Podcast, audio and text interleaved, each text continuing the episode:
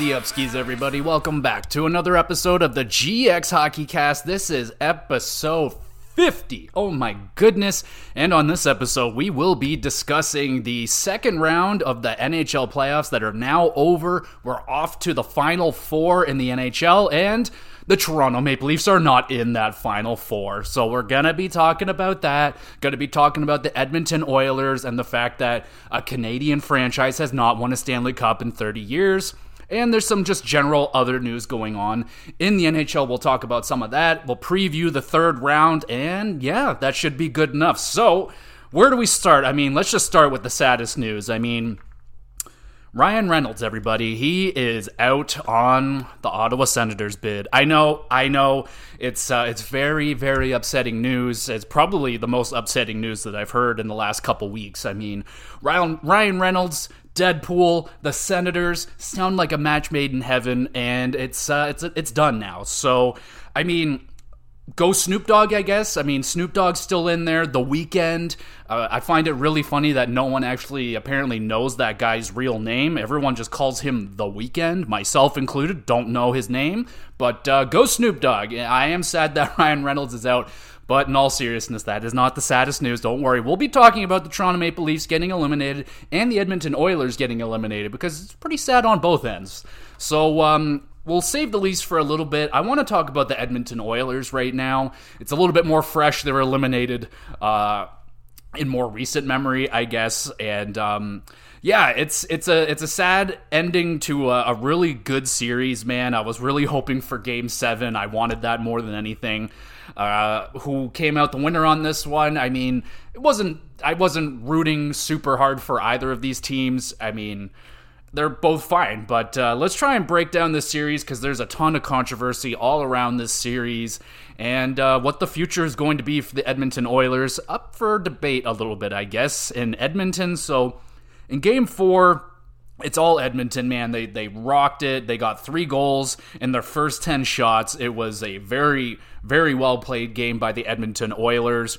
There was a a Mark Stone cross check in the back, no call, and then Ekholm puts it away. Gorgeous goal right there from Ekholm. And I know a lot of the storyline around this series is going to be around the referees and and the suspensions and I mean all of that stuff again I will I know how bad the refereeing is it's it's been terrible throughout the whole entire series it's been terrible for decades now so I mean what were we expecting the refereeing to be good I mean I don't I don't. I wasn't, man. I, I, I went in knowing very strongly that the refereeing was going to be bad, and there was going to be a lot of controversy around the refereeing. It's just the same old story every single year. So I, I just don't know what people were expecting.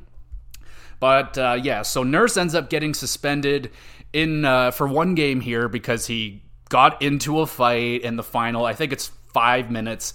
If you get into a fight, it's an automatic one game suspension. Fucking news to me. I didn't know that either, but apparently it is.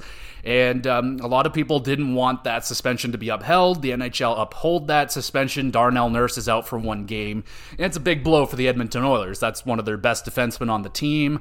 Uh, maybe up for debate with um, some NHL fans out there, but regardless, Darnell Nurse plays a big role for them, and he was going to be out. And then the whole, like, the one that's way worse is uh, the Pietrangelo suspension, which was only for one game. He was he knew exactly what he was doing. He had all the intent in the world to try and break Leon Draisaitl's arm. Man, like that slash was out of control. One game suspension.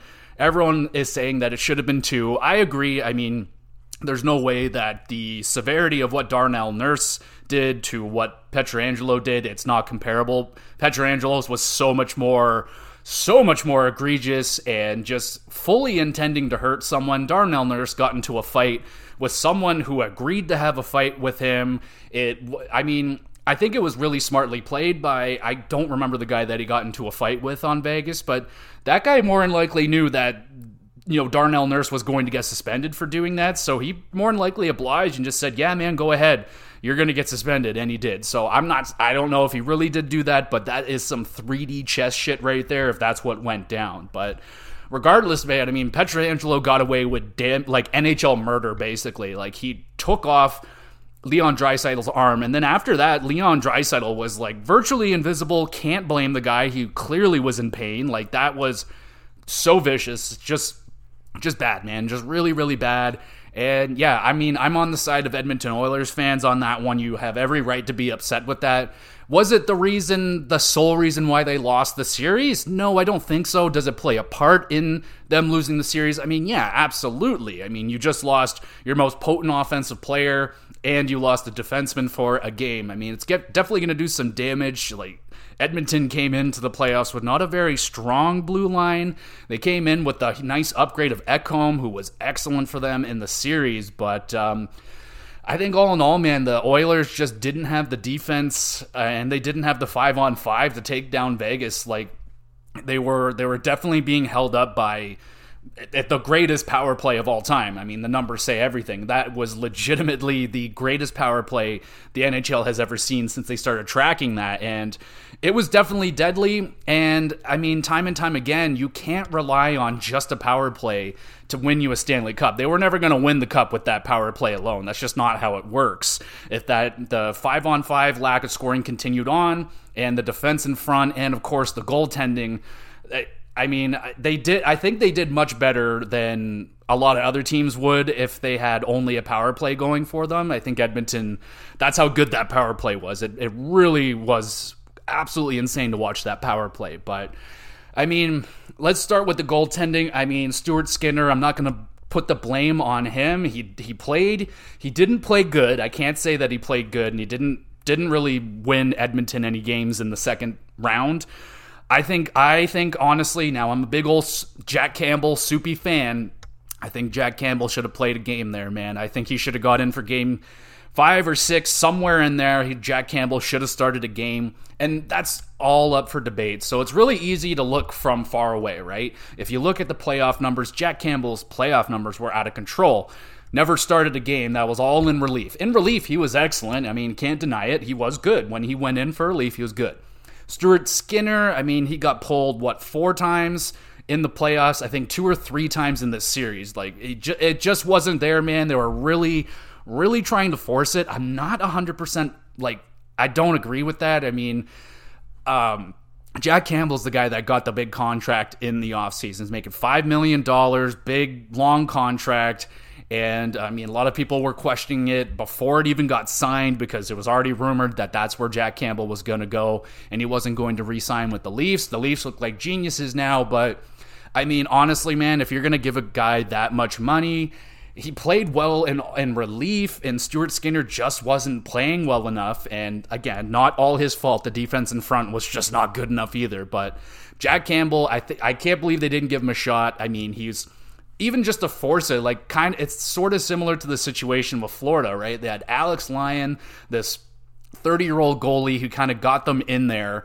But when it started to get a little shaky for him in the playoffs, they went straight to their $10 million goaltender, Bobrovsky, and he got the job done. He wasn't excellent against the Bruins, but he was really fucking good against the Toronto Maple Leafs. So I'm not saying that the same result would have happened for the Edmonton Oilers or that Jack Campbell is as good as Bobrovsky, but I mean, if I was in that position, I would have put Jack Campbell in. I mean, what you know, you really the way that Stuart Skinner was playing, it just wasn't. From what I saw, man, like I watched uh, both the games that he got pulled out of. He was, it just wasn't good, man. He was not good. Game five, it was a four to three game. Like Maybe if Skinner didn't start that game, maybe Edmonton would have won that one because it was close. Soup went in, and uh, he he kept them in the game. He gave them a chance to win it. They didn't quite get it done. So, if Jack Campbell was able to steal them the win in in Game Five, I think it would have been almost a guarantee that he would have started Game Six.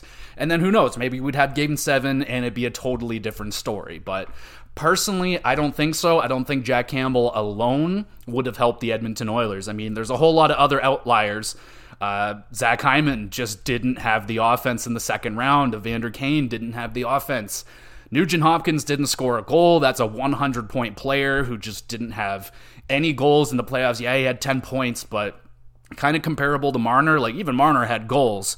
But um, like, it's not just about the points; it's about when you're getting the points, how big of a moment, like how it's it's the timing of the points. Like Marner tends to pick up points when the game's are already out of hand, and yeah, he had a couple of really big points and goals in that series. Mitch Marner did. We'll talk about him, but Ryan Nugent Hopkins just didn't have it Evander Kane didn't have it, even though I thought Evander Kane out there looked quite effective. He was flying around, he was getting shots, he just couldn't get a goal, man. He just couldn't get a goal. I thought he played well, it just the the results weren't there. They weren't scoring. And then the defense, man. I mean, I don't know like I know their their defensive core isn't the strongest. Like I never heard of this Desharnais guy.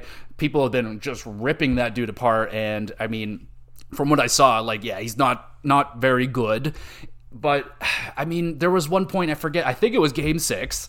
I saw no one in front of the net. It was in the Edmonton Oilers zone, and guess who was defending in front of the net all by himself with the Vegas Golden Knight there with him? It was Connor McDavid. I was like, what the fuck is that? Like, no defense. The defense was gone. I don't know where they were, taking a lunch break or something. But Connor McDavid defending in front of the net, like that just cannot be happening, man. And yeah, the defense just wasn't there. And I think more props needs to be given to the Vegas Golden Knights, man, because fucking Adin Hill got the job done. Like it really looked like it was going to be a slaughter early on in game six because he lets in, I believe it was the first two shots of the game. And I was like, retro, this could get out of hand. And then he shut that shit down. And so did Vegas. Vegas shut Edmonton down. Like Edmonton went all out in that third period game six. Man, they really, really did. They had tons of chances. Adin Hill came up huge with the big saves, and Vegas shut it down. They really shut it down as good as you can against Edmonton. Like, that is not an easy team to shut down. I think they did a pretty fucking good job at doing it. Like, Leon Draisaitl, he, I mean, given the, the nature of the injury, I mean, he got shut down. Don't think that's that that's a two thing, right? Like he's, I think he's injured, clearly injured, and uh, he probably ran out of gas. A lot of people are saying that, you know, over the season, McDavid and Draisaitl will play a lot of minutes for forwards. They're in the mid 20 minutes for a forward. That's really, really high. That's defenseman numbers. And I mean, Edmonton's kind of got to do it, right? Because they don't really have the forward depth that other teams have and they're just so damn effective. I mean, they're cheat codes out there. McDavid goes out there, he's putting up two points a game in the regular season. Leon Draisaitl right behind him. So you can it's you could chalk it up to that. I mean, it's it's not just coaching. Like everyone was praising it a couple weeks ago. Them doing the eleven and seven and putting McDavid Draisaitl out there for extra shifts. That was all good until they lost the series. So. I mean, it comes down to team depth, man. It's it's there's so much more to winning a Stanley Cup than having a superstar. Like you got to have team depth. You got to have depth scoring. You got to have you got to have depth for injuries. You got to have goaltending, and I mean depth, depth, depth. Right? Depth is very, very important. And the Leafs have been learning that the hard way and paying their big guys the big money, and their depth is taking a shot. And Edmonton's not in they're getting they're pretty pretty darn close, right? They're they're almost in the same boat. Like Leon Draisaitl that contract right there, that is a Stanley Cup winning kind of contract. You have a contract like that on your team and you got a guy producing like so over that contract's worth. That's the kind of thing you got to have on a Stanley Cup winning team. You got to get lucky sometimes with those. And when Leon signed that contract, everyone was calling Edmonton crazy. That's going to be one of the worst contracts and now it's one of the greatest contracts ever ever put to pen and paper. Like holy shit. So I mean, Edmonton, they gave it a really good shot. I know it's extremely disappointing, but I mean, you still got Leon, you still got McDavid. It's going to be it's going to be tough to run it back next year, right? It's another year with Stuart Skinner. He's obviously going to be rather shooken up by the way that it went down in the playoffs. Like he's going to feel responsible. He's going to take a lot of that load, and it's going to be a tough, tough uh, off season for Stuart Skinner to rebound. I mean, Jack Campbell, it's, it's always going to be tough sledding for poor Soupy because he's got the the weight of that contract and the pressure of being in a Canadian market and all that stuff. But, you know, that's on everybody. I mean, Nugent Hopkins has a lot to answer for, Hyman and all those guys. All those guys are going to have things to answer for. But I got to give it to Vegas, man. That was a hell of a game by them. Marchessault, I was going crazy for that dude. Like, I love that guy. Like, Marshmallow, he is the best. And for him to get the Natty Hattie hat trick in that game, that was fucking awesome. I love the fact that the Misfit line and the Misfits, the guys that are some of the few remaining guys from that original Vegas team, because Vegas just shipped everybody off, right? And I love the fact that it's like Reilly Smith, William Karlsson, fucking Marchessault getting it done along with others. I mean, Jack Eichel has been, oh, like who's I mean, damn, Jack Eichel wins the the battle against McDavid, the battle of the 2015 draft, 2016 draft. I mean, damn, like Eichel showed the fuck up, dude. He was excellent. That whole line was really good. Their defense was excellent. And Brossoit goes down. Adin Hill comes in. They're on their four, fourth goaltender. I can't believe at this point that Vegas hasn't even gone to Jonathan Quick yet. Like, is that not like a really scary ace in the hole that Vegas is holding on to? And they haven't even used that yet. Like, I wouldn't even be worried. I'd be terrified if I was um, Dallas going in here, and it's like, Jesus, even if we take out Adin Hill or something, they got Jonathan Quick back there, and that guy is a wild card when it comes to playoffs. That dude can go fucking Super Saiyan in the playoffs. So, I mean, congratulations to Vegas. I mean, such a successful franchise already. I a little bit wanted it to be the Kraken just so we can have the two newest teams going up against each other. But it's going to be the Dallas Stars going on. So let's let's swing over. We'll talk about Dallas and the Seattle Kraken. I mean, holy. What a story for the Kraken, man. I mean, no one, myself included, had them making playoffs. I thought it was going to be kind of a slow build for that team to get into there. But no, they got in and they definitely turned some heads, eliminating the Stanley Cup uh, the reigning defending Stanley Cup champions, beating them in Game Seven overtime on in their building was kind of the first like, wow, okay, maybe maybe the Kraken are legit. Some people still not convinced. Oh, Colorado, they're injured, and no, they're not they're not full power. But I mean, they gave Dallas a run for their money, man. That was a really solid, fun series. Grubauer was out of control good, man. He was so good. He won back some of my respect. If you follow along with this podcast, I'm not a Grubauer fan, not because he's a bad person or anything, it's because I drafted him and he let me down.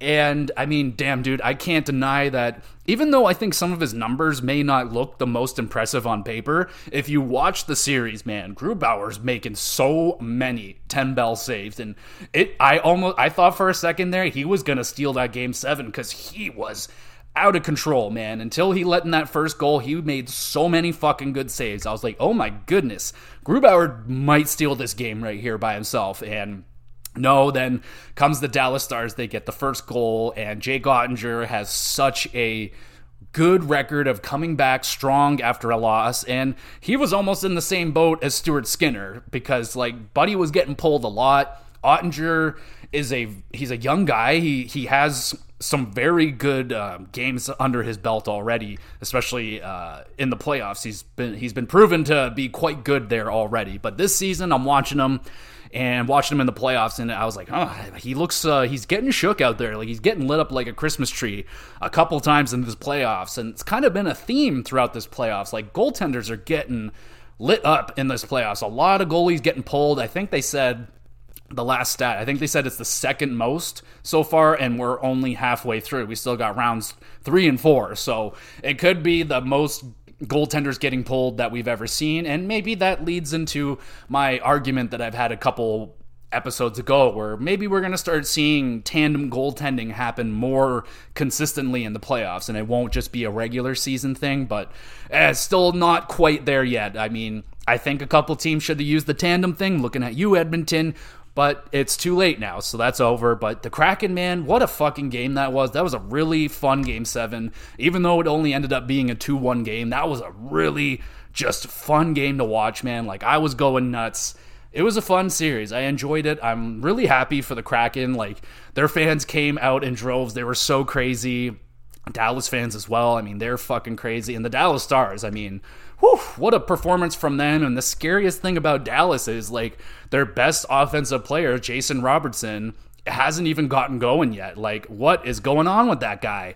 A couple things about Mr. Robertson. I never realized how big he was. I did not know he was six foot three, over 200 pounds. I had no idea he was that big. I thought I was kind of comparing him to his brother, Nick Robertson, who's a smaller guy, but Jason Robertson's a big boy. He I mean, I would like a guy that big on the ice to like throw the body more often. He's not the fastest on his feet, but um, honestly, I didn't notice him all that much throughout the games, man. I mean, I'm not saying that he's a bad player or anything. I just I haven't seen yet what I was like, man, 100 point players right there. He's not the only 100 point player in the playoffs to like not really get the job done, but that's the crazy thing, man. Like he's not even going yet, and if he starts to go, Dallas could fuck around and win a cup. Like who knows?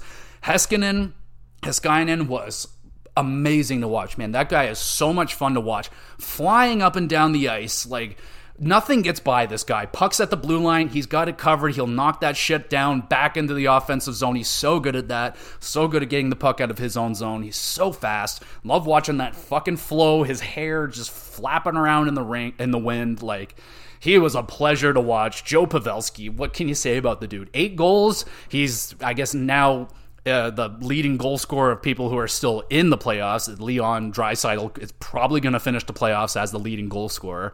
But Pavelski, he scored four goals in one game, eight goals in the series. Like, wow. Joe Pavelski, he's like 38 years old. Enough. I mean, win this man a cup, please. I mean, there's not many people more than Joe Pavelski that would want to win a cup, and he's way up there, man. Joe Pavelski is the man. He's got it going in the playoffs. Going to be one of the greatest playoff performers of all time. The dude just fucking performs when it matters, and it's goddamn. I want that guy to win a cup, man. It's he's running out of time, and I want him to get it. Oh, and freaking uh, Max Domi. Max Domi has been playing really well out there. That was an awesome little pickup for the Dallas Stars coming in uh, to the trade deadline. I mean, he has performed. He's another guy, man. Like he's um, a one a guy that I can see more than likely getting picked up a few more times in his career at trade deadlines because it looks like he is going to be. He's like a playoff guy. He looks like a guy that you get him into the playoffs, he's going to step his game up. And so far with Dallas, man, he's one of their highest scoring guys, and he's been performing really well. Uh, also, some Kraken uh, players that were really good. I mean, there were so many of them, right? So many players got on the board at least i think 18 maybe more than that different players scored a goal like absolutely incredible from them yanni gourde yanni gourde was amazing jordan eberle oh my god dude like it's eberle feels like he's been in the nhl for 118 years but goddamn that guy is a gamer i when he came into the league and he scored those goals for the World Juniors, I think it was like, oh, such an electric player. He comes into Edmonton. I think it was that first, the first NHL goal that he scored was like a banger, like toe drag, like out of control. Jordan Eberle, so good. I'm so happy to see him still grinding like not even grinding he's still a very he's still a good player but he's still getting the job done over there in Seattle the crowd loves this dude and rightfully so he just he shows up he gets the he gets the job done Eeli Tolvanen as well had a good series, really making Nashville look silly for letting that guy go for nothing. Uh, fucking Seattle picks him up. He's like a better version of Daniel Sprong because like they did something similar with Daniel Sprong. Like they just know how to use players. They roll four lines better than any team in the league. I would have to say. If only if they if, like just wait, man. Like this is only the start of Seattle. Like just watch. Like Beniers can get better. He didn't have the strongest performance in the playoffs, though. He was buzzing out there. He was flying up and down. He was still for the most part, it looked like he was doing pretty well, uh, defensively responsible. I thought he was back checking pretty good. I mean, he's a young guy, right? So the, he's still only going to be getting better and better. Just a really fucking impressive team right there. Like a lot, so many of us didn't think they were going to do it, but now more than ever, I think people are starting to realize like if you have a team that can roll the way that Seattle did, and maybe if you just add in one top notch offensive player, not saying that they don't really have that, like Beniers was their top scoring guy, and he's not necessarily what you would call a superstar yet, but they just have so many really good players, like top to bottom, first, second, third, and fourth line just roll. Their defense was strong. I mean, fucking God, what Vinny Dunn, man, like wow, that dude had such an incredible year. I mean, made some mistakes there in the playoffs, but I mean, fuck, like that dude looks really freaking good. And yeah, I mean, the future looks bright for the Kraken. I hope that they're going to take this. They're going to. They've learned a lot in these playoffs, I would imagine, and they're just going to get stronger, man. After a performance like that, and so many different guys chipping in, like that is so important for team building. Like really, just so stupidly impressive for the Vegas Gold, not the Vegas, not the Vegas, the Seattle Kraken. There we go. So let's talk about New Jersey in Carolina. So a little bit of a dud of a series for me personally. I just I really couldn't get into this one. It was it was tough. There was a lot of blowouts, but game five was pretty good. It was close. It does go to overtime, and Jesper Fast what can I say about this guy? I mean, deservedly so, gets the overtime winning goal, sending Carolina to the third round. And the unsung heroes being the kind of the big story coming out of Carolina. I mean, yes, Sebastian Aho is getting it done, but they don't have Ter- uh, they don't have Teravainen for a chunk of that series, or still don't, I don't believe. And Svechnikov has been out for the whole entire playoffs. No Pacioretty, and they're still getting it done from fucking unsung heroes like Jesper Fast and Jordan Martinook. Like what? I had to do a triple take. Like no disrespect to Jordan Martinook, but I was like, wait, hold up. He's got ten points. Like intent. He's like a point game player right now. I was like, holy shit, like that is impressive. I I didn't see that coming. I mean, very good for him. That's the kind of shit you need in a good playoff run. If you're gonna win a cup, man, you gotta have you gotta have these guys. Like I'm not saying they gotta be point of game players, but you gotta have your depth guys. You gotta have those unsung heroes on your team. Like it can't always be down to your superstar guys. You it just can't always fall onto everything onto their shoulders. You're not going to win that way. And Look at Carolina, man. It's not just the superstars on that team. They're lacking a lot of their superstar power right now. It's amazing defense. I mean, they're oh my god, they're so good defensively, man. Slavin and Pesce and Skjei and fuck, there's so Dougie Ham, not not Dougie Hamilton. He's on the other team now. Brent Burns, like shit, dude. Like these guys are really good, and another team that has. Uh, man, they're not even at full power yet, and they're playing like this. It's uh, it's very impressive. Like, just imagine if they had Svechnikov, if Pacioretty was in there. Like, Pacioretty is such a gamer. Like, oh, he would be doing some damage if he was healthy in the playoffs. And and they're still going. They're off to the third round, and they got through New Jersey. Like, I wouldn't say easily. Like, no series is going to be easy, but they they did a really really good job at shutting them down. And my boy, Freddie Andersen, probably one of the only Leaf fans that are still uh, Freddie Andersen fans, I, I love Freddie Andersen, and man, I'm so ha- I love that he's out there. He's getting it done, shutting people up, man. All the haters on Freddie, like he's out there, he's playing well.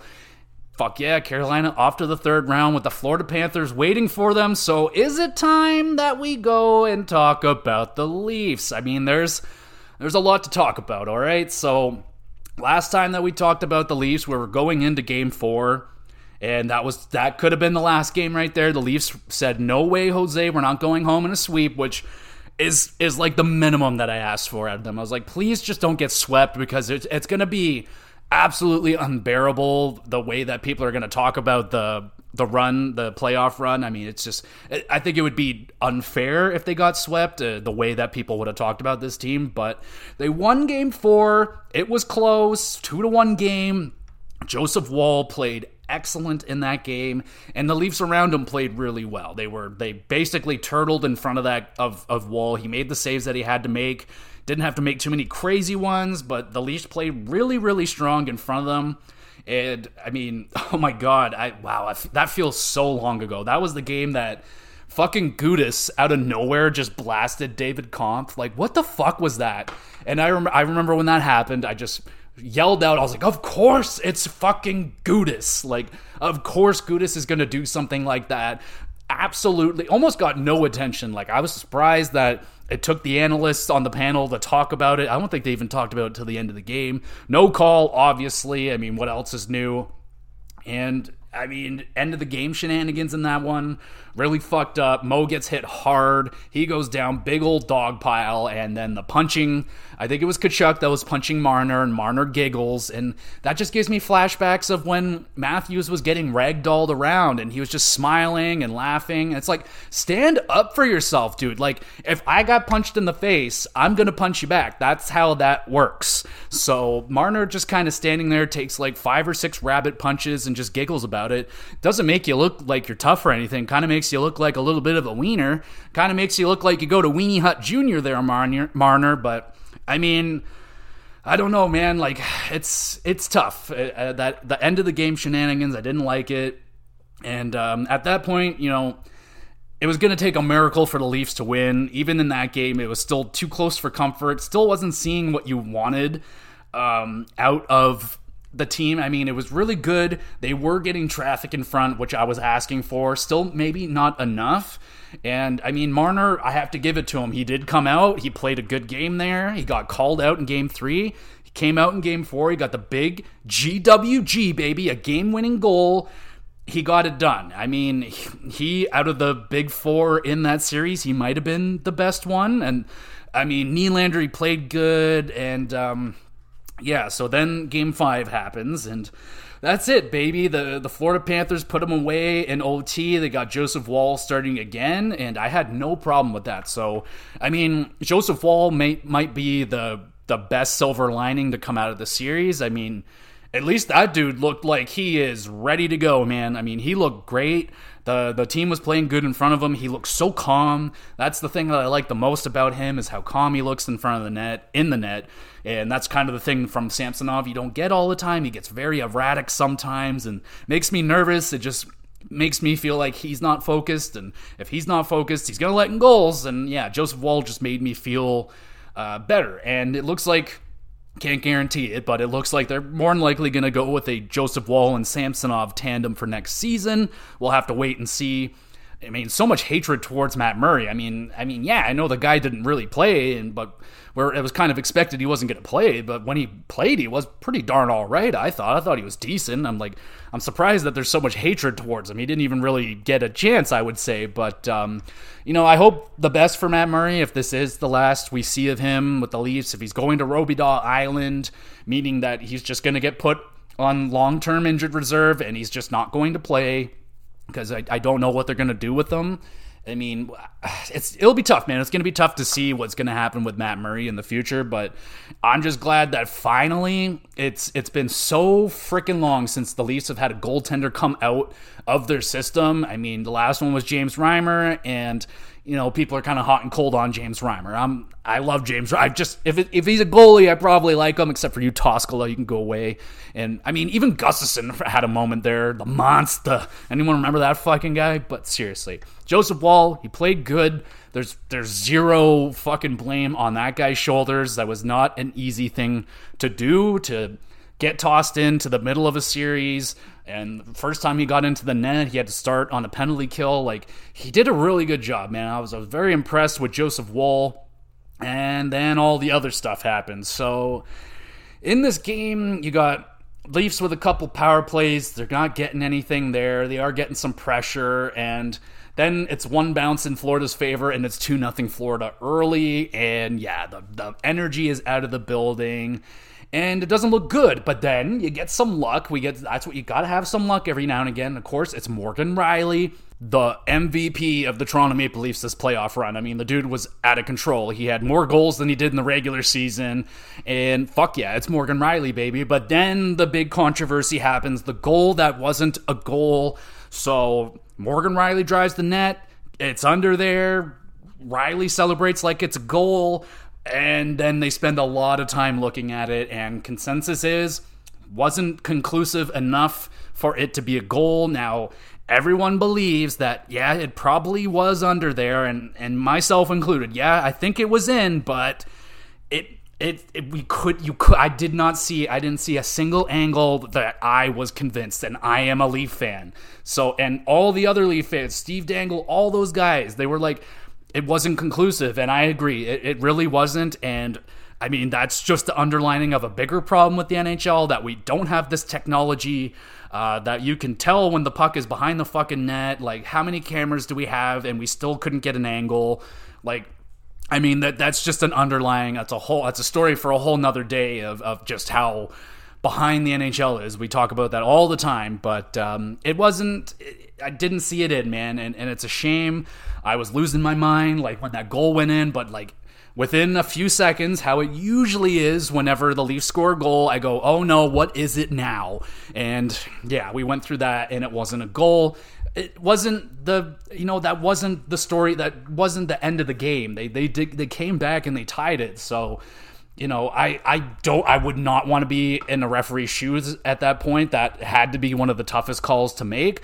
I think they made the right call, man. I honestly do, and I am not shy about talking about the refereeing and how bad it's been. But I think in that moment they made the right call, and I thought Morgan Rielly did the right thing, celebrated it, even if he wasn't sure if it's in. That's what you got to do, and that just shows the Morgan Rielly has learned some shit throughout his fucking runs in the playoffs. I still don't think the team has learned enough. Like how you know, Vegas is able to slash Leon Draisaitl's arm and basically get away with murder. Like, there's still some things like that that the Leafs are gonna have to learn. And yeah, I know it's terrible that that's the kind of way that they have to play the NHL game because that's the way it's been. It's been this way for so long. And I just I don't see a change in it until Gary Bettman's gone. That's when NHL rather it's going to be a make or break situation when Gary Bettman's gone rather they're going to put in the right guy like um, I don't remember I don't remember the guy's name in the NBA. Maybe it was Adam Silver, but that whatever that guy did, you get a guy like that in here who just understands how to market this game to people and how to make it popular and how to market the superstars and not just focus on how to make millionaires into billionaires like then maybe we'll see something good in terms of growth happen for the NHL because it's been rather stagnant or it's just getting lower and lower down the totem pole of popularity in sports and I don't blame I don't blame people like I've even thought about it over the last couple years. Like, just screw the regular season. What's the point of watching it when everything gets tossed out the window when you get to the playoffs? Like the Bruins President's Season Trophy out the window because the playoffs doesn't even, no one's going to give a shit about their President's Trophy ever again because of how embarrassing their playoff run was. And the rules completely change and all this stuff. It's just, a really tough sport at times to root for, but I can't deny that the first round of the playoffs is still one of the greatest things on sport in sports. Like I just I love the first round. After that, it's up and down. Like for me personally, I thought the second round was just nowhere near as good as the first round. We'll see what happens with the third round when we get there. It hasn't started just yet, but yeah, man, it's um it's tough. It's it was a tough call to make personally, like I said, I thought it was the right call. It was a hard call. Like, it's not what anyone wanted to hear in Toronto. We all wanted it to be a goal. But I mean, I think that would have ended up causing more problems because I think all said and done, there just was not conclusive evidence. And the fact that people were saying that it was a continuous play and when Bobrovsky got up, no, it, it wasn't in, okay? Like, it, no, the play was dead the rules are stupid. So, I mean, it's a stupid game with stupid rules, so stupid shit's going to happen all the time. So, it's rather you get used to it or I, I don't I don't really know what to tell you. So, the game continues. I mean, Willie really late in the game scores a gorgeous goal coming down the just flying down the wing now. That dude was on a mission that game. I really liked his attitude coming into it. How he was like, "Oh, it's going to be a lot of fun. Like I, I'm really excited for this." And he looked like it. Like you know, love him or hate him, you know, I I didn't like his performance this playoff. Honestly, I just it wasn't consistent enough at times. Like he looks like a game breaker.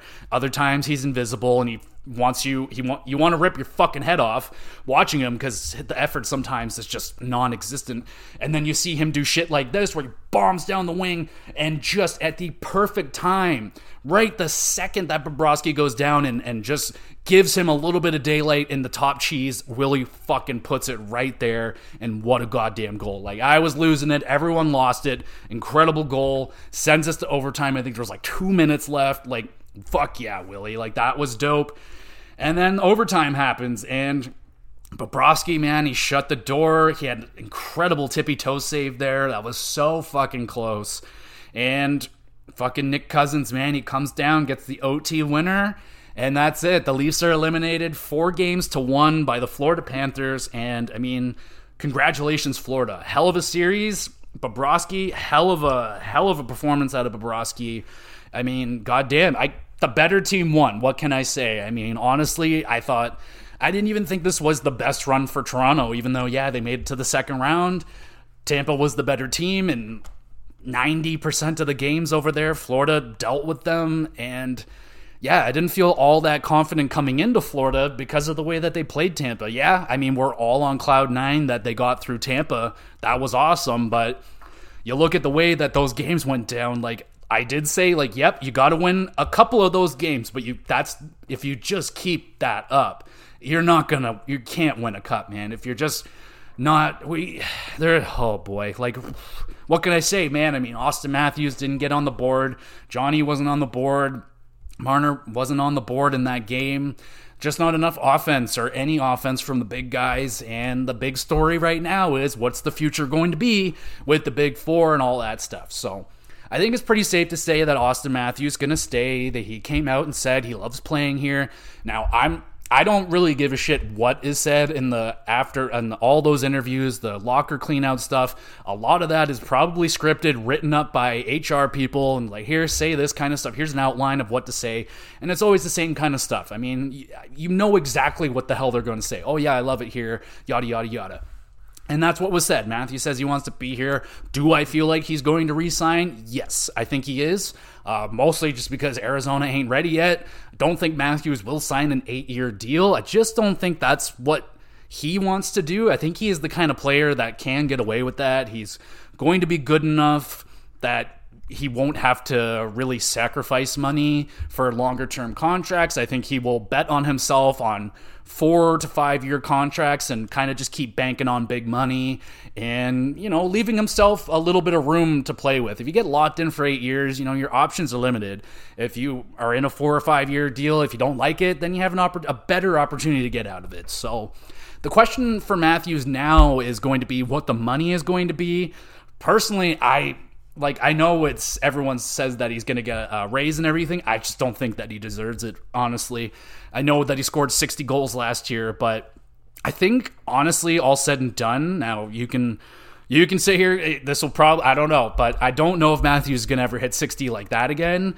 And I I think for the better. Like I don't I think Matt like even from this year, just the way that he was playing, he only got 40 goals and everyone's kind of on him about it. And yeah, he was playing hurt, but I also think he was focusing on other more important things about his game, the 200 foot game, which again, I think took another step forward this year. I don't think he's like elite yet in terms of the 200 foot game, but he's quite fucking good at it. He's really good at taking the puck away from people. I still think like he's really, really good at winning those battles generally in the, but not always in the playoffs though. Like I just wasn't seeing that domination. Like in the regular season, Matthews goes into a corner with the puck, or if if he's going in to get the puck, he's generally coming out of that. Like he will come out of that. And yeah, I mean, Florida, they ganged up on the stars. Like that's what what you expect was going to happen. They're going to throw two guys at you, double forecheck you because you're a good player. They do it in basketball. They call the double team, triple team sometimes on LeBron James and shit when he's going crazy. Like yeah, that's what they're going to do. I mean, they have to shut you down. What am I going to do? Fucking let you do your thing and score? No. I'm going to fucking shut you down, bitch. And if they can't get through that, then they can't get through that. And I think Matthews was trying a little bit more this season to find ways, more creative and different ways to score goals, playoff style goals, because I, I, I think he learned a little, a thing or two from last year. And you know, it just it didn't come together for him this this playoffs. Like he played good, but just in comparison, like when you watch Nathan MacKinnon play and you watch Draisaitl and McDavid play, like they're so freaking noticeable out there, and they just take over the ice every time they're out there. Mc, like MacKinnon is one of the most terrifying players to watch. Like you could see the fear in the defenseman's eyes when they see fucking MacKinnon flying at them with full speed, and dude, the guy is just so hard to stop. And I just didn't see that gear out of Matthews this playoff. Like he played good. I won't say that he played bad, but I I would have to have an argument with Matthews and and his uh I, what do you what do you call those people? The agent or whatever. Like I would I'd be like, yeah, I'll give you a little bit more money, but like I can't pay, I can't make you the high, like you're not MacKinnon, you're not McDavid. I don't care. Like you're just not that guy. I haven't seen it. I don't care if he scored 60 goals. Like cool. Awesome. That's excellent. I need I need playoff wins. We need playoff wins and I need you to win them. And Matthews didn't win the Leafs the first round. He didn't win them the first round. He didn't do anything in the second round. So how can you give this this guy the most money in the league? I just don't think I just can't. I couldn't do it. I couldn't do it, and I, am not a GM. And I mean, it's going to be a really tough thing for Dubas or whoever's going to be the GM for them to do because that's that's tough, man. And it's really hard to ask a dude like, "Hey, can you take a sacrifice on your financials and stuff?" But I mean, yeah, it doesn't hurt to ask, I guess. And everyone's going crazy about it, and I mean, a lot of this comes down to bad luck. Like you, you couldn't predict a pandemic to hit.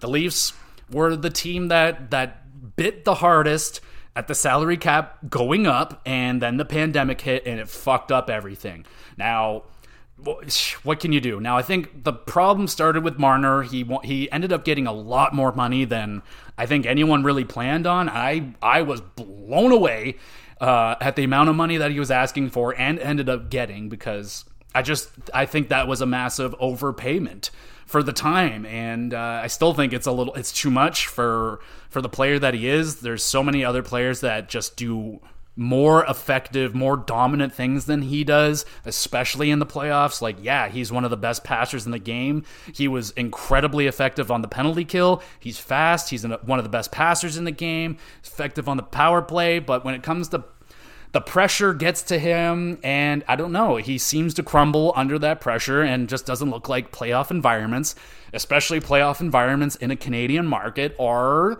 good for him he always tends to crumble. So, I mean, I'm I'm not saying this is the trade that they're going to make, but um, is is Tom Wilson the answer? Because I mean, a Tom Wilson type. So, I mean, there, there's talk out there that you know the the Leafs could have potentially gotten Matty Tkachuk. I don't think that's actually true because Tkachuk made it pretty evident that he didn't want to play in a Canadian market. Uh, he was available, and I mean, the Leafs could have potentially offered up a Marner, something like that, and tried to get a Tkachuk. I just don't think Tkachuk would have came because he doesn't. He didn't. He made it very clear he didn't want to be in a Canadian market, and I think it was his mission to go to Florida, and that's exactly what he did. And I mean, is there another player of that caliber? Like, how many of those guys are even in the league? Like four, and two of them are Tkachuk, Tkachuks. One's on Ottawa. He's not going anywhere. That's their captain. Tkachuk, at this point, there's no fucking way he's going anywhere in Florida. He's going to be buried in Florida now, underneath their arena with four Stanley Cup rings, probably. Who knows? And the only other guy that I can really think of of that ilk is a Tom Wilson, and like you would be batshit fucking crazy to do a one on one trade. Like Marner for Tom Wilson straight up, you'd be you'd be slaughtered. Like there's no way. And like I don't even think Washington would necessarily do that trade. Why would they want to bring in a Marner? Like there's like I said, there's only so many Tom Wilson types in the league, right? Like he's he's a game changer just on paper. Like going into a playoff series, uh, you got Tom Wilson. Ugh, oh God, and you can argue that there are other very bargain bin players that you can maybe bring in, like um, uh, what do you call him? What's his name from? He used to be on Vegas. Um, fucking Ryan Reaves. God damn it. Okay, um, I I know like Ryan Reaves. I know he's dead, but a guy like that on the team, you know, that could scare someone off. And I mean, I don't know, man. I. I definitely uh, glad that I don't work in the Leafs organization right now because at this point, everyone I don't know who's safe at this point. The only people that I feel like are are safe safe would be like Austin Matthews as long as like I think that that's pretty good. Tavares is safe just because I don't think that he would be he can be moved or would like allow that to happen. Morgan Rielly shouldn't be going anywhere. And I think that's probably it. I mean, there's a lot of guys up for contract renewal. I mean, you got Noel Acciari, who I'd love to have back. Ryan O'Reilly, yeah, I'd love to have that guy back. I don't know if he's going to do it. It would be amazing if you can get him on a deal. Like, I doubt you'd ever be able to convince him to take like league minimum, like Giordano or something. Because like Ryan O'Reilly can just move on to another team if he wants to. But man, he would be amazing to have in the organization to stick around. Kerfoot should be launched off into the sun along with Justin Holl. Those guys should not return.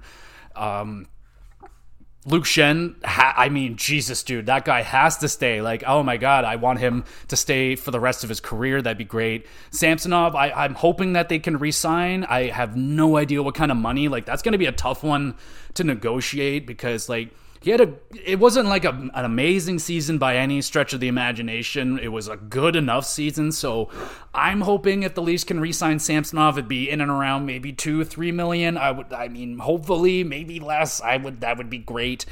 But I mean, you're gonna have Jake uh, McCabe is gonna be back. You got Giordano's gonna be back, and yeah, man, it's going to be hopefully a different looking team because I, I just don't know how you can keep that core four together after this much disappointing seasons in a row. William Nylander is the most tradable one. He's got the easiest cap hit to move, but I mean, I would, I personally would prefer to keep William Nylander over Marner at this point. I just think Marner might be the redundant person on the team. Like, I just think he's been overall the least effective. People can argue for John Tavares. I can hear that argument. I understand that. Like, Tavares hasn't been that effective in the playoffs either. I just don't think his speed is going to he doesn't have the speed to be as effective as he as he could be.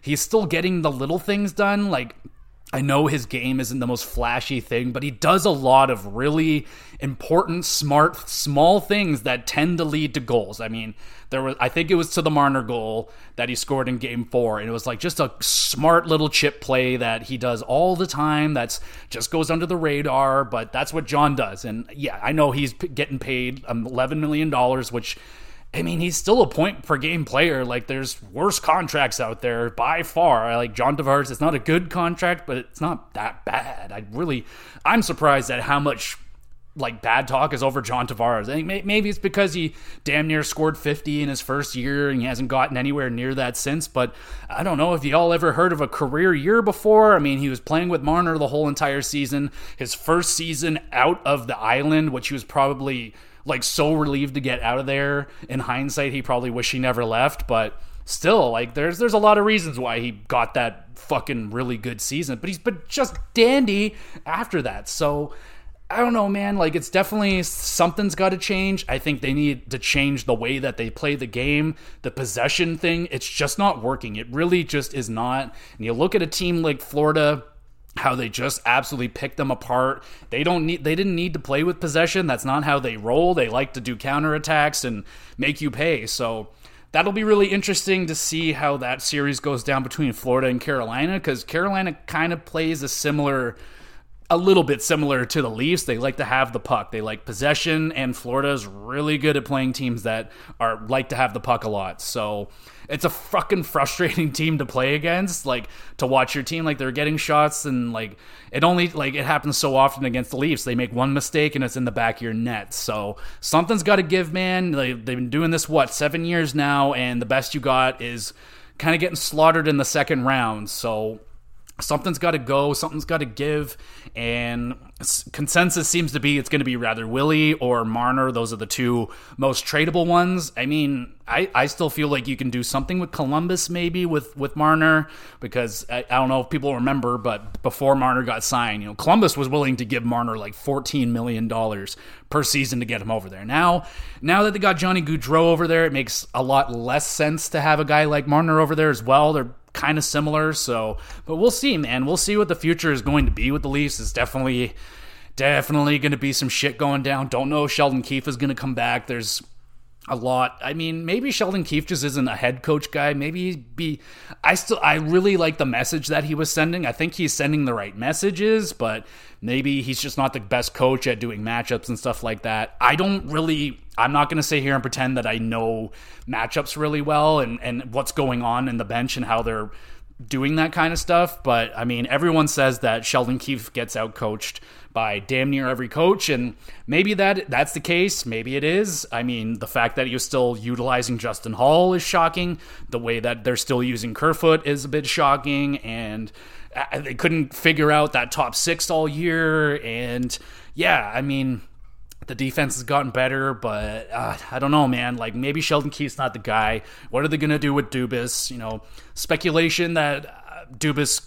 I mean, from what Dubas said the other day, he I, I believe that he won't fuck the Leafs over by just saying yep see you later without any any warning or anything.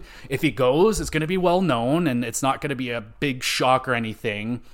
And if he stays I don't think it's going to be that big of a shock. I mean Dubas I think made some mistakes early on in his career and you know there's always that speculation of like how much how much how much how in control is Dubas really like how much of the decisions that he wants to make are are set are he's told no to by higher ups like I don't know the way that that shit works right I mean there's so many GMs in this league that appears like they're just kind of there as a body and like higher powers are making the decisions here. So I don't know how much there is to blame on Dubas. I don't I really just don't know. If if they're going to move uh, if they're going to move Dubas up to president, I mean, some people are kind of making a good argument that Dubas could make a good president and maybe Shanahan can go fuck off. I don't really, I don't know what is going to happen, but I will be reporting on it, that's for sure. Is Brandon Pridham going to be the next GM? Like, I, who knows, man? Like, it's going to be Jason Spezza. What are you going to do, homie? You want to be a GM? I don't know. That'd be really interesting. As long as Jason Spezza doesn't go anywhere, I'm, I'm, I'm all right. I mean, I like Dubas. I think he's, I think he's really I think he's great at drafting for the most part. I think he's done really well at drafting. The way that he is able to find cheap players like David Kampf and Bunting, I mean, he's amazing at it. He's so good at it. His big mistakes came from a couple of over, a few major overpayments on on his superstars of Matthews Marner, William Nylander, arguably. I mean, at the time it looked like he got taken to the cleaners, but a pretty fucking good looking contract now, isn't it? But the Marner one really just sticks out to me as a bad one. I just I don't like the way that he kind of got taken advantage of, and I personally always think that they should have kept Lou Lamoriello for that one extra year so that he could scare the young guys into shitty contracts, and then you can have Dubas take over. But yeah, I know how that goes. So it's going to be really interesting, man. I'm, I'm, curious to hear what y'all think about the future of the Toronto Maple Leafs. Who's staying? Who's going? Who's coaching? Who's going to be the GM? Where's Matthews going to end up? Is he going to Arizona? Is he going to LA? Or is he going to stay as a Leaf? I think he's going to stay as a Leaf. He loves it here. He really does actually seem to love it here. Like when he says that, I, I do tend to believe that. I mean, he's big friends with Bieber. He's very well known. He seems to like the the the spotlight. He he likes that stuff. He's big into fashion. I think he does actually like it here. And if he goes somewhere else, he goes somewhere else. I mean, as long as he doesn't go for nothing. I mean, it was it was great to have you here, Poppy. I mean, I, I I want him to be the greatest leaf of all time and bring a cup to this fucking city, but I just don't know if he's to do it with Marner and all these guys with him. He he's got to find something else, man. There's definitely something else out there. I mean, yes, I realize that Marner brings a lot of things to uh, this team that may not be replaceable, but I mean, you can get a guy that can pass a puck. You can get a guy that can play penalty kill. So, I mean, I think at this point, salary cap is more valuable to this team. So, something's got to give. Someone's got to go. They got to get some money and they got to add more depth to this team to give him a better chance. And they got to get some guys that can make space for the stars. They got to they got to do stuff like that. So, you know, if they go on with Dubas, I'm confident that he's going to find some more bargain players out there. He's been doing it for years. Will he find another Michael Bunting out there? Is Michael Bunting coming back? I mean, I doubt it unless you know he he manages his way into a really nice contract. I mean, he he had a good year, but I mean, he definitely lit up a little bit of money in that playoff. But we'll see what the future is with Bunting. I mean, I feel like um, Matthew Knies will be that replacement. I, I already feel like Matthew Knies is a quite a nice, significant upgrade over what Bunting can do from the short amount of time that we saw Knies in the playoffs. I mean, he was he was very he might have been the most noticeable guy when he was out there at times. I mean, he was big, he was fast, he was making space, he was he was making players think twice. So I mean, it's well, got to see what Matthew Knies can do in a full season before you know, I can really put a finger on what he, he's going to bring to the table, but I definitely think he's going to be a major piece for the Leafs next season. I think he's going to do a lot of damage and he's going to be a very good complementary piece. I don't think he's the answer, but maybe another couple players similar to Knies. You get another Noel Acciari type. Yeah, I hope they can keep David Kampf. I mean, I, I'd be a little bit surprised if he goes because they they've utilized him so well. I'd be fine with him making a little bit more money, but there's there's only so much you can give the guy, right? I mean, he's really just a defensive kind of bottom six guy. He's he's not like a multi-million dollar kind of player. Maybe a million, maybe a million five at maximum. After that, see you later, buddy. We'll find someone else, but yeah, dude, it's going to be an off season for sure for the Leafs. It's going to be, I imagine, some shifting. I know people have said that for years and years now after every playoff loss. Oh, it's just the end of the core.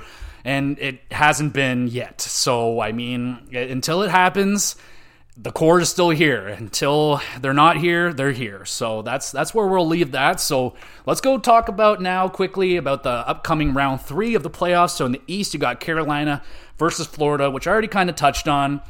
I, I favor Florida a little bit because of the nature of the way that they took down the Leafs. Carolina plays a semi similar game than the Leafs. I think Carolina is much better defensively. They got the better goaltender.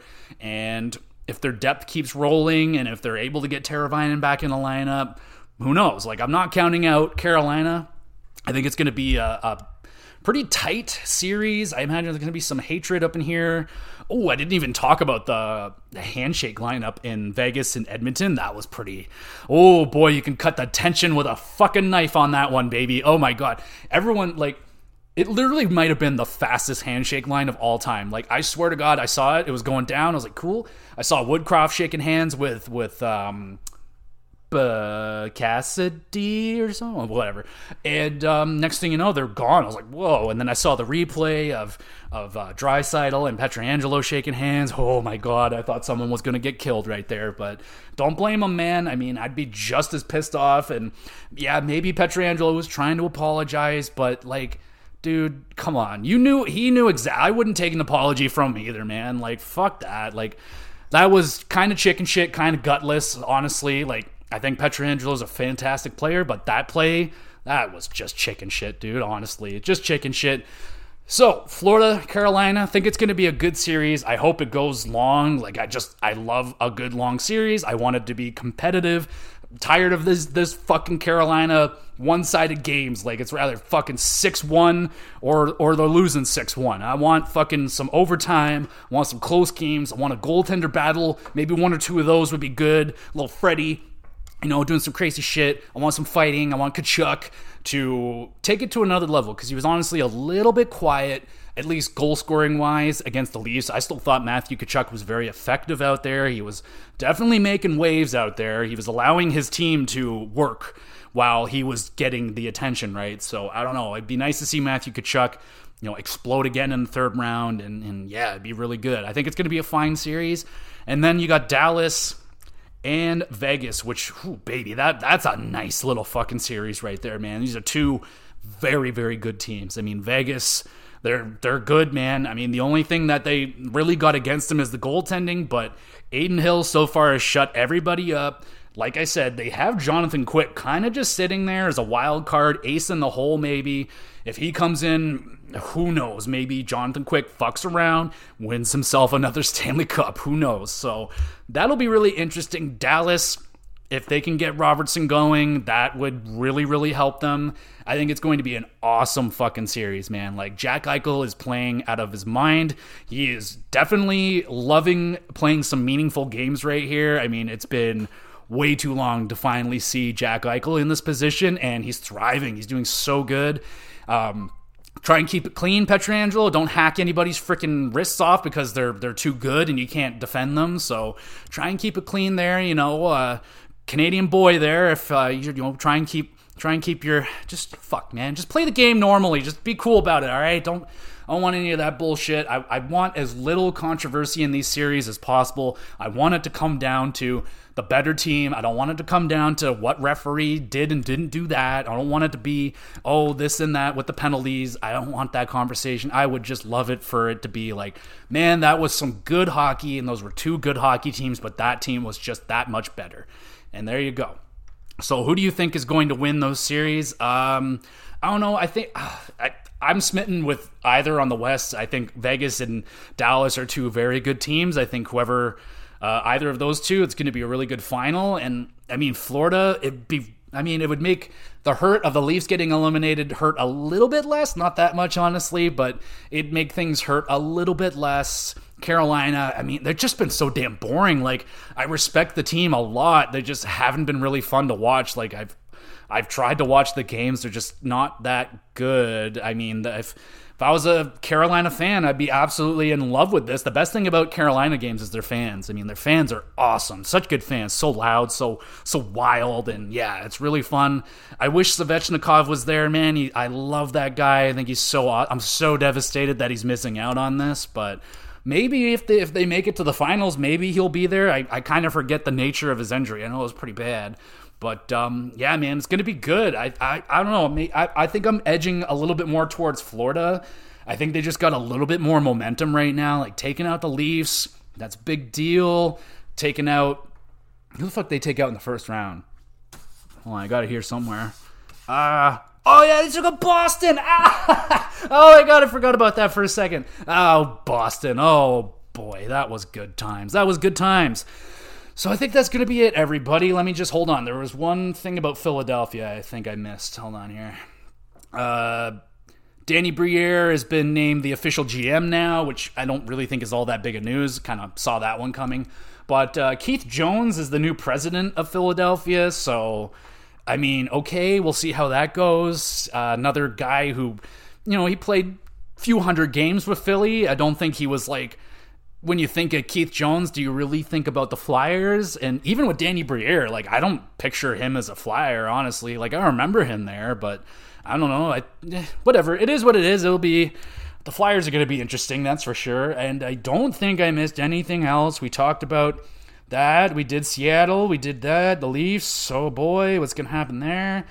Yeah, I think we're pretty good. I mean, it's going to be a, a long off season. I mean, we're getting closer to the end of the playoffs and stuff. So once everything calms down a little bit, I'm going to go through all of the teams. We're going to do like a season ending debrief and we'll talk about the what their future plans are and all that. We'll go through all the divisions once everything's over. We got the draft will be upcoming and then of course free agency. So there's going to be a lot to do in the off season. I got some plans for uh, some fun Leaf stuff we can do when it gets really quiet and all the bigger NHL hockey podcasts go on their summer holidays. That's when I will come in and I'll do my I'll do my part. I'll grind it out with y'all and uh, I'll get us to the to the beginning of the season. So um, that'll be it for me. Make sure you go back and check out uh, this last Monday's GX Gamercast. It was a big one. It was a versus little triple threat action of the seventh generation of consoles: the Wii versus the 360 versus the PS3 fucking super fun episode for me to do. Just going back, talking about that fucking era of games for me. That was a big time for me. I was just coming in as a teenager, becoming a hardcore gamer and shit. So it was really fun to talk about that generation, man. Going back, talking about those old games and yeah it was a fun one. So uh, go over there and check that one out for me. Let me know what you think. And i believe this upcoming monday's gx gamercast i'm gonna be doing super mario world old school fucking retro game. So i'm gonna be doing that on monday so you can look forward to that. Saturday will be the wrestlecast. I don't think there's i think there might actually be a pay-per-view this weekend so there will be an extra pay-per-view uh, wrestling pay per view review probably on Sunday, uh, whenever that happens. So uh, be on the lookout, keep up. If you're bored, if you want some more content, you can go check out my YouTube channel, Gamer GX Videos. Playing some Resident Evil 8 over there right now, scaring the fuck out of me. Definitely just experienced the scariest part of the game the other day when I was playing it. So, yeah, those episodes will be coming out pretty soon. They're um, yeah, I'm, I'm happy I'm through that part of the game. So if you want to watch a grown man get scared, uh, you can go over there and check out those videos. Leave comments if you have any questions related to the Leafs, hockey, anything like that, video games, wrestling. Got questions for the podcast? You can send them in through the email, Twitter. There's a Twitter page you can follow, early announcements, all that stuff. You can go on YouTube, leave a comment on the videos. You do whatever you want. And uh, yeah, we will be back again, and we'll be starting the third round of the playoffs. No leaves. No.